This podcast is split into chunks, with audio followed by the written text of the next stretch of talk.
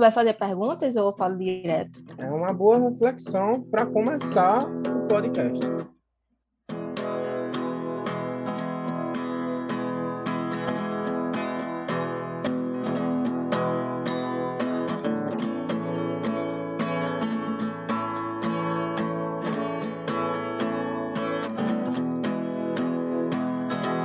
Então, hoje a gente vai conversar com a Benise.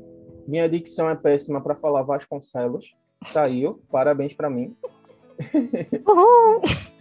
E a gente vai falar um pouco sobre criatividade e eu acredito que vida no sítio. A Benice, você mora em sítio? Eu moro, viu? Desde que eu nasci. Pós-hospital, na verdade. É isso, pessoas. A Benice mora no sítio e ela vai falar um pouco sobre essa vivência de artista, sítio e tudo que não tem nada a ver com isso. A Benice, está presente? Quem é você na feira? É porque essa pergunta. Não, é sério, eu tô um pouco confuso em relação a isso. Mas é em relação à feira, a quem eu sou, quem eu sou pessoa, ou quem eu sou na feira. A... Gente, você não tem ideia de como é difícil gravar a Menise, porque ela ri no meio do texto. Tipo, ela ri no meio da fala. Albenise, quem é você? O que é que você faz? Agora sim, meu nome é Albenise, eu sou artista, também conhecida como a boiadora de pontos. Trabalho com pontilismo, arrastadora de chinelo nas horas vagas gosto de dançar um forrozinho e também sou professora de arte. E é, é isso, galera. Eu gosto de falar umas coisas aleatórias também. Não, as boigatadas. Eita! Gaitadas. É uma dicção terrível também, mas faz parte. Eu acho que esse é o problema de juntar duas pessoas com dicção ruim para um arquivo de áudio. Ah, vai, vai ser problemático isso, pô. A gente deveria fazer aquele exercício de colocar a caneta na boca antes de falar, sabe? Sim. Tu nunca fez? continue. Continue. Tu nunca fez? Ah, eu faço sempre. Você pega um lápis, coloca entre os dentes assim e fala. E aí, quando você tirar esse lápis, sua dicção vai estar tá bem melhor. Se quiser testar agora, tá tempo. Uh, não, obrigado. Fica Vamos lá, dica... Vitor. Exercício prático, Vitor. Fica a dica para os ouvintes aí, para próximas, as próximas gravações. Porque eu nunca tinha ouvido isso. É sério, eu não acredito, não. É, é assim que Não que eu faça com prepara... frequência, né? Não, mas eu já fiz uma vez e funcionou. Só para aquela vez, lembro... só para aquele momento. É, tá hoje bom, eu acho que eu então. deveria ter feito, mas eu não, não fiz, não, esqueci. Me lembrei agora, depois do... no meio da conversa. Ah, ah muito difícil conversar.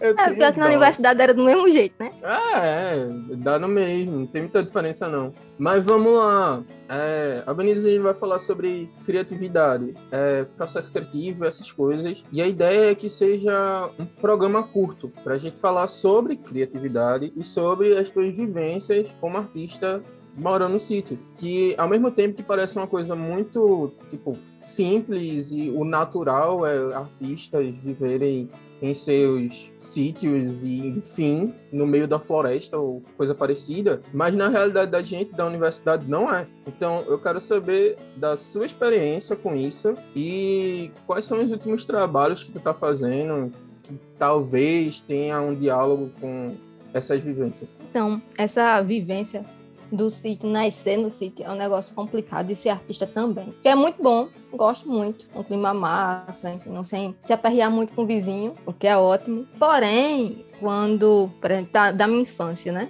Aqui eu não tive acesso a nenhum curso de arte que envolva desenho, nada. Então, tudo que eu aprendi, eu aprendi sozinha. E isso me acarretou alguns problemas. Porque, principalmente quando eu fui para a universidade, porque tem coisas que eu não desenvolvi. Eu já pulei algumas partes. E nem no meu caso, eu não trabalho muito com esboço. Eu não rascunho, né? O desenho, eu já vou direto ao ponto. E aí, para eu explicar como é que eu faço, esse processo é um pouco complicado. E aí, quando entrei na universidade, todo mundo já fazia esse processo, já sabia um monte de coisa sobre arte. Eu não sabia nada, eu não sabia nome de material porque eu não tinha acesso. Aqui onde eu moro, moro em Sobrado, enfim, nunca tive muito contato com a internet, não. Aí eu brinco até com meu irmão que quando, quando a galera de uma pessoa já estava fazendo o curso de computação, a gente estava fazendo o curso de datilografia aqui em casa. Pois é, pois é. Eu fiz um curso de datilografia e eu sou relativamente jovem, né? Tenho o quê? 24 anos. Então, então eu tenho essa dificuldade até hoje em relação ao computador. Comecei a fazer os desenhos digitais agora, porque eu sempre tive muito medo de mexer e quebrar o aparelho, mas estou tentando desvendar isso. Pois é, Olha, Vocês não estão vendo o Vitor, não, mas eu tô vendo aqui e ele tá numa cara de: Meu Deus do céu, eu não acredito.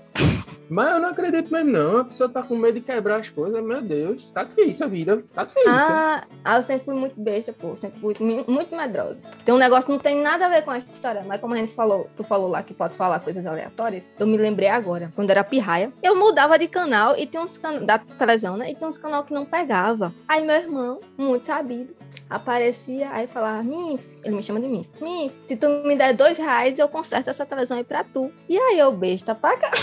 pagava. E era só mudar de canal, assim. Fui, sempre fui uma criança muito besta. Essas coisas. Essa é a parte ruim de você aprender as coisas sozinho e passar a vida inteirinha só desenhando, né? Não desenvolvia muitas outras coisas. Mas qual era a pergunta mesmo? Que eu já, já esqueci. Ah, sim, você já foi num caminho bom, já falou sobre vivência, já falou sobre. Eu tô, eu tô impressionado que tu caía nessa de consertar a TV. Mas. Ah, caí, caí por muito tempo. Hoje em dia não mais, graças a Deus. Gente do Quando ele vem querer desse migué assim, aí eu já sei. Já sei que é golpe. Tu já sabe os trejeitos dele pra não cair nas palas, né? Já, já, geral. Aí, não tá cagou, tá precisando todinho, me lascando, né? Tinha que aprender. Mas, Mas vai, continue, me interromper. Não esse dinheiro todinho. Eita, meu Deus do céu. Dá pra comprar um computador novo. Não perdi dinheiro com força nisso. Eu acredito. Tenta fazer isso com teu irmão, pô, pra ver se ele cai. Não. Aí meu irmão é mais velho, tem uma certa diferença aí que, infelizmente, eu sou a pessoa da matemática. Já fiz. Ei, vamos lá. Diga é, lá. Eu vi no, no teu portfólio que, nossa, já mudei aqui o sotaque já tô mais vitorioso, perceberam? É meio difícil falar assim. Oh, é... negócio, deixa eu lhe atrapalhar rapidinho, tu falou em sotaque. E eu tenho certeza que você tá zoando do meu, tentando e quando eu entrei, quando eu entrei na universidade, eu não sabia, pô, que eu tinha um sotaque marcado desse jeito. Nunca percebi. Aí... Mas ninguém sabe. Oxê, eu tô, eu tô tirando onda, não, pô. É porque meu sotaque flutua do nada. Do nada, do nada. Eu tô conversando com aí alguém. Aí tu pega já o, o, o sotaque do outro. Meio que isso, mas nunca fica igual e fica engraçado. É, eu percebi. Foi engraçado, ela gostou, gente. É isso aí. Você é... dá uma risada assim do nada é por conta disso. é sem querer. Mas assim.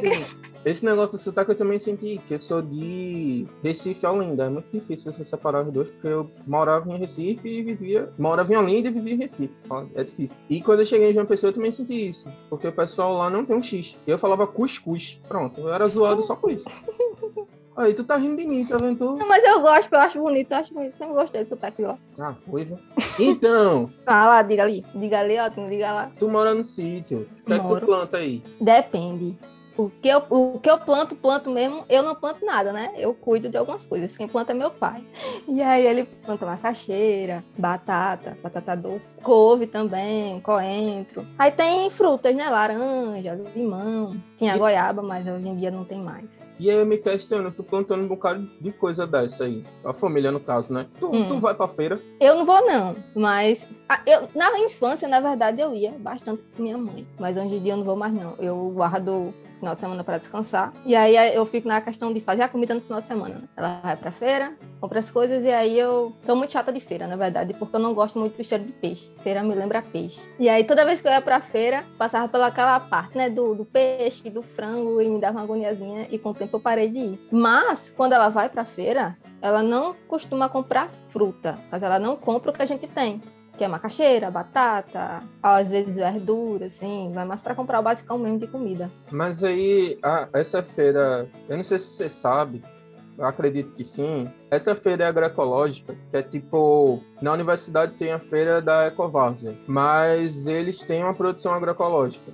Então é focado nessa parte de agroecologia, para falar sobre tanto de sustentabilidade quanto educação ambiental que se reflete na feira. Essa feira que tua mãe vai, ela é agroecológica ou é tipo a feira livre? Então, aqui no interior a gente não tem muitas opções, né? Então a gente vai, na minha cidade, moro em Sobrado, na zona rural de Sobrado, na verdade. Não tem feira. Onde tem feira é na cidade vizinha, que é em Sapé. Em Sapé, a gente não tem essa opção. A gente tem o que a gente chama de feira livre. É o, o famigerado feirão, que tem de tudo, de roupa, de, de, de alimento no geral, assim. Não tem... não tem essa questão de específico. Eu não sei a origem, sendo bem sincera, eu não sei a origem desses produtos. Eu sei que esses produtos estão lá. Não, gente, não é que nem a questão da, da universidade, né? da feira que acontece na universidade. Eu acho engraçado quando coloca a palavra famigerado, porque famigerado para mim não é nada. Mas a palavra, ela é eu engraçada. Gosto. Justamente, eu não sei o, o, significado dela, não. Tem muita palavra que a gente usa que não sabe o significado. Mas eu acho que essa palavra é, é mais uma pausa. Eu não sei o que usar agora. Eu vou usar essa palavra aqui para tampar um buraco. Falando em palavra, falando em palavra, que já é meio complicado, eu queria que você deixasse uma palavra para quem está escutando isso. Uma palavra vinda do sítio, vinda do ponto. Faz teu nome, Albenize. Escutei não. Isso com certeza vai, vai ter que estar pra gente rir no futuro. É... Eu só escutei meu nome no final. Deixa uma palavra pro povo pra escutar. Pode ser de um livro, pode ser de um filme, pode ser de uma música. Tu pode buscar de onde tu quiser, inclusive das tuas escrituras aí. Ixi, eu acho que eu vou deixar uma dica, que é que a galera bate muito nessa tecla principalmente hoje em dia, que é consumir produtos de artistas locais. E não só de artistas diferentes locais, sabe? E aí a galera entra muito no quesito, ah, não, mas por que, é que eu vou comprar tal coisa na, no meu vizinho aqui, na pessoa que mora na, na mesma rua que eu, se ele cobra um produto mais caro, né? Aí a gente tem que ver que geralmente é uma pessoa com uma produção pequena, então ela precisa daquela renda. E aí vem outras questões, né? De como é a questão que ele dá o valor daquilo. Tudo tem. tem... Me enrolei. Corta. Tá. Eu tenho certeza que tu não vai cortar esses negócios. Assim, é importante, de verdade. O, o objetivo em si desse podcast é falar sobre as feiras agroecológicas numa visão das pessoas que visitam ou não visitam. No caso, tu, tua família vai na feira de Sapé. Sapé, Isso. se não me engano, posso estar muito enganado agora, é onde começou a Ecovárzea. Sério? Olha, eu não sabia. Moro do lado, não sabia. E, se eu não me engano de novo, é porque... Momento, o Vitor também é conteúdo. não, quer dizer, sim. é porque, assim, Antes da pandemia, eles estavam organizando para ter uma feira agroecológica em Sapé. Então, fica a divulgação para você também, para sua família, dar uma olhada nisso. Que, se não me engano, tem uma feira agroecológica em Sapé. Tipo, Mas sabe não... dizer se é algum dia específico não? Geralmente é um dia na semana só. Aí é uma ah. coisa de realmente se pesquisar, porque eu não sei como tá esse andamento durante a pandemia. Certo sabe? É meio, é meio complicado. Então, assim, esse sentido de consumir o que as pessoas ao seu redor produzem é super importante porque bate nesse tema que é educação. Tipo, por que eu vou consumir uma coisa de fora, sentido nacional? Por que eu vou consumir uma coisa que vem da Europa, sabendo que no Brasil eles produzem? E aí a gente vai afunilando. Por que eu vou comprar um, um arroz que é produzido em São Paulo ou Minas, se eu posso comprar um que é produzido aqui no bairro ou aqui na cidade. Esse sentido de feira agroecológica, eles vão tentando afunilar até esse ponto, sabe? E, uhum. e ter feiras perto de onde você mora é uma coisa super, super interessante, super necessário, porque assim também corta aquele sentido de, como é que eu coloco? De fome mesmo. Assim, fome de comida boa de, de que a gente sabe a qualidade. Produto agroecológico não tem veneno. E como você sabe que você cuida aí das plantas, sabe que agrotóxico não faz muito bem, né? Ah, sim, sim. Eu fico feliz de ver uns bichinhos em cima das plantas, assim, comendo as plantas. Falando sobre essa planta aí, quem, quem é você na feira? Qual é o produto que você é na feira? Ah, eu seria o couve. Mas por quê? Gosto muito. Eu não sou uma pessoa que, que larga muito sol, né? E o couve, pelo que eu percebo aqui em casa, ele, ele fica muito bem quando dá umas 5, 6 horas da tarde, sabe? Durante o dia ele é meio murcho. Eu não sei o que é que acontece. A melhor explicação. Ele é meio murcho, assim muito sol pegando nele. Eu acho que ele não. Naquele momento ali, ele não gosta muito, não. Aí depois da gente ir lá, eu gosto muito de quando eu tô estressada, eu vou lá no, no meus pezinhos de cor, fico lá conversando, aguando eles. E aí eles começam a ficar um pouco mais simpáticos. As folhas começam a ficar mais verdinhas, mais durinhas. Ah, gosto muito de couve. Eu sou um corvo porque eu gosto de couve. Parabéns a. É isso aí. Não, mas é, gosto muito de outros. Também gosto de cebola, mas em, em relação a, a tudo mesmo, eu gosto de couve. Eu gosto muito dele. Só imagina um, couve pra feijoada. Eita, é isso aí. Não, vai, olha, olha, você, não, não é assim que funciona, Vitor. Quando você diz, eu imagino couve, e aí no contexto, eu jurava que tu ia falar, tipo, pelo menos eu imaginei de um couve assim, sabe aqueles couve fortão, sabe? aqueles couve. Um pé de couve assim, treinado. Falando, batendo no peito, é isso aí, lembrou de mim. Muito obrigado. É isso aí que. É isso que te remete a um couve que toma água todo dia, né? O, o whey dele.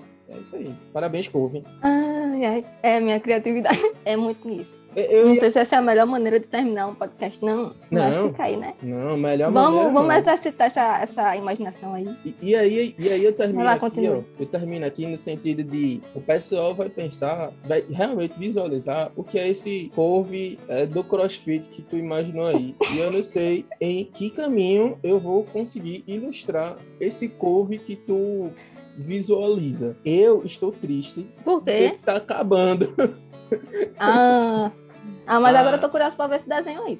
Poxa, e quem não tá? Imagina eu, que tá na minha cabeça ainda. Ei, divulga teu trabalho aí, faz teu nome. Então, em relação ao meu trabalho, divulgo bastante meu trabalho nas redes sociais. Hoje em dia não tanto. Essa semana eu tô um pouco sem tempo. Mas eu não sei quando as pessoas vão ver, então provavelmente eu vou estar postando coisas novas. Que é o meu portfólio lá no Behance, Behance, não sei a pronúncia. Vamos lá, Vitor, você sabe? Ninguém sabe, eu não faço ideia. Inclusive, eu falei portfólio porque eu não sei como pronunciar isso. Meu inglês é Mas é lá. E no meu Instagram, que é arroba açucarte. Tudo junto. E com S. E com K. E com Era- T no final. Pera, é, é, é açúcar. É, tu pensou que era o quê? Gente, todo mundo fala azul. Gente. Chocadíssimo. Ei, eu tô chocado. Chocadíssimo. Pois é. Mas eu não, eu não me importo muito, não, sabe? Mas não, eu não vou perguntar porque tá no final por já. quê? Fica Não, aí de pergunte não, criatividade pergunte pros não. outros. Fica aí. Ó, tá, tá em dúvida porque é, é açúcar e não azucarte, vai no direct dela e, e pergunta por quê. Ai, ai. Não garanto, não, que eu vou responder, não, viu? O significado. Se quiser conversar sobre outra coisa. Parei. Nem eu sei, pô, nem eu sei o significado. Meu Deus. É isso aí, falou. Falou, falou. Fechou, é show.